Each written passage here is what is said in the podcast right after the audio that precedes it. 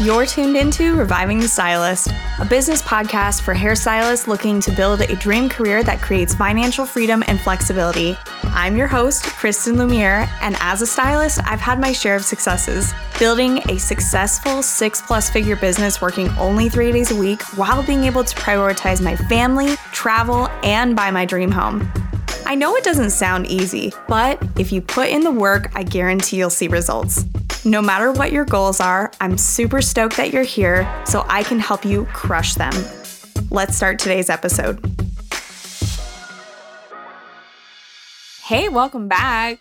So, in episode one, I talked about the three main reasons why I stopped pre booking. And if you haven't listened to that episode, make sure you do because you really have to to connect with my reasons. Now, I want to talk about what I did to actually transition my clients from pre booking one to two and sometimes three appointments in advance to walking out of their appointment without actually scheduling their next appointment. Seems a little scary. I know that entire sentence was maybe a little bit more than a little scary.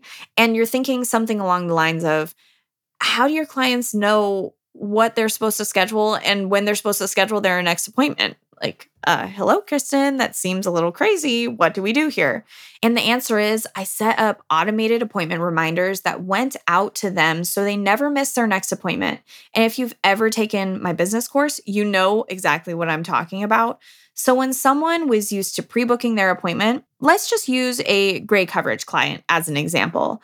I'm going to show you exactly how I made that transition from them pre booking to then no longer pre booking their appointments and then just scheduling them online themselves and taking the initiative on their sides. That way I could free up my time and I'd be able to actually follow an incredible system that was able to free up my time and make me more money. The first thing that I did is I set a hard date on my calendar. This was the date where I said, hey, this is when I'm going to stop pre booking. No more clients are going to go up on my schedule again unless they schedule their appointment themselves online. Next, I created a system on the back end that made it easy for clients to schedule their next appointment online. And this took some time, but it was so well worth it because I could spend a week getting it done and then in the future free up at least four hours of my time each week I used to spend on doing receptionist work.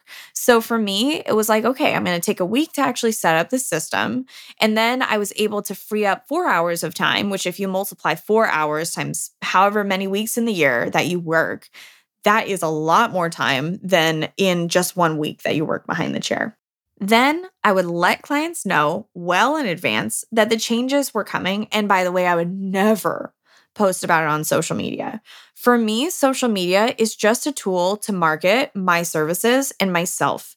It is not a place for me to talk about my policies. It's not a place for me to really talk about my prices. Now, I definitely have talked about my prices just because I really love having price transparency with everyone, stylists included, but it's not a place to notify people of price increases or of any business policy changes. That I think is reserved for your email list. So if you have any of those changes happening, you should send it out to your clients in an email instead of actually actually going in and posting all about it on social media. People are not on social media to see your business policies. They're on there to see pretty hair, to see, you know, what you're doing and also take a little bit of a peek into your personal life too.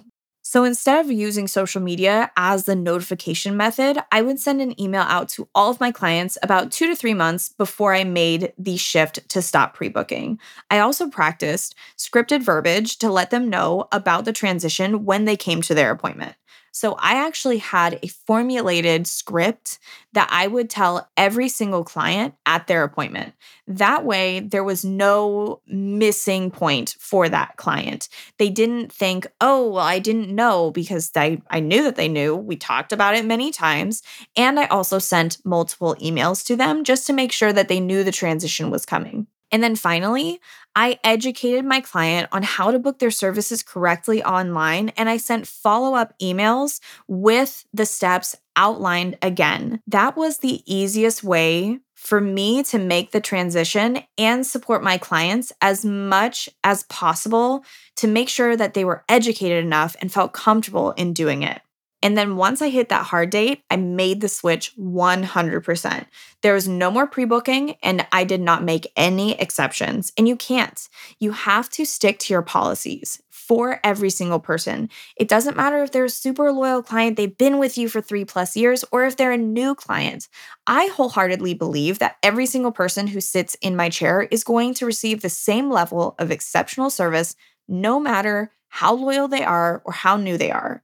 And I know in part one, I talked about stopping pre booking, why it wasn't right for me, but I do just want to state again that you can absolutely have a thriving business with pre booking clients. You absolutely can. But I'm here to challenge industry norms because that's something that's been ground into our brain since beauty school.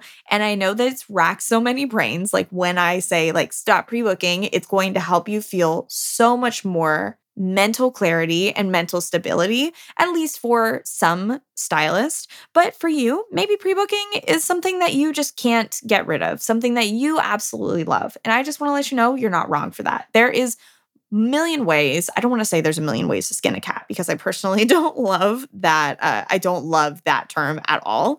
But there's a million ways that you can do things differently in your business and still be super uber successful. For me, stopping pre booking was so much better for my mental health and for my lifestyle. I am what I have claimed a spontaneous butterfly. I flutter this way, change my mind, flutter the other way. I like to live a spontaneous lifestyle and I don't like to be strapped to a super stringent schedule. And if you're like that, then maybe stopping pre booking is for you too. Mental health for me was so important. And when I stopped pre booking, I no longer had anxiety going to work, at least not the schedule stringent anxiety. Of course, there were things that would come up that would make me feel anxious, but I was so much more relieved when I stopped pre booking. And maybe after listening to part one and part two, you're thinking you may want to give this a try. And I just want to let you know that no matter what you choose, you can have a business that works for you and automate the processes that you really don't love doing so you can revive your passion, focus on the parts of business that you love, and really just live your dream life. Uh, that's what it's about. Like for me, it's about living your life. It's not about like, working so much that you are just stressed out behind the chair and you're feeling burnout and all of those horrible things. This industry can be incredible, but it can also feel like a shackle. And I'm here to help you unhook that shackle or whatever you do to a shackle. You like unclip it. I don't even know. but I'm here to help you take that dang thing off so you can feel super revived and passionate and just really love what you do. And we are on the tail end of another jam packed episode. I hope that I have reached my goal of challenging your mindset and opening new doors for you, friend. Bye for now. Thank you so much for joining me today on Reviving the Stylist. If something really resonated with you during this episode, take a screenshot, share it to your Instagram story, and let me know what you loved most. Don't forget to also send it to a friend so that way they can reap the incredible things from this episode too and leave me a rating and review. I'd also absolutely just love to connect with you outside of the show too. So you can find me on Instagram at kristen.lumiere. That's L U M I E R E, or my website, kristenlumiere.com. And before I go, I just want to leave you with one reminder. It isn't about living to work, it's about working to live. And that is my goal for you, friend, because you deserve it. I'll see you on the next one.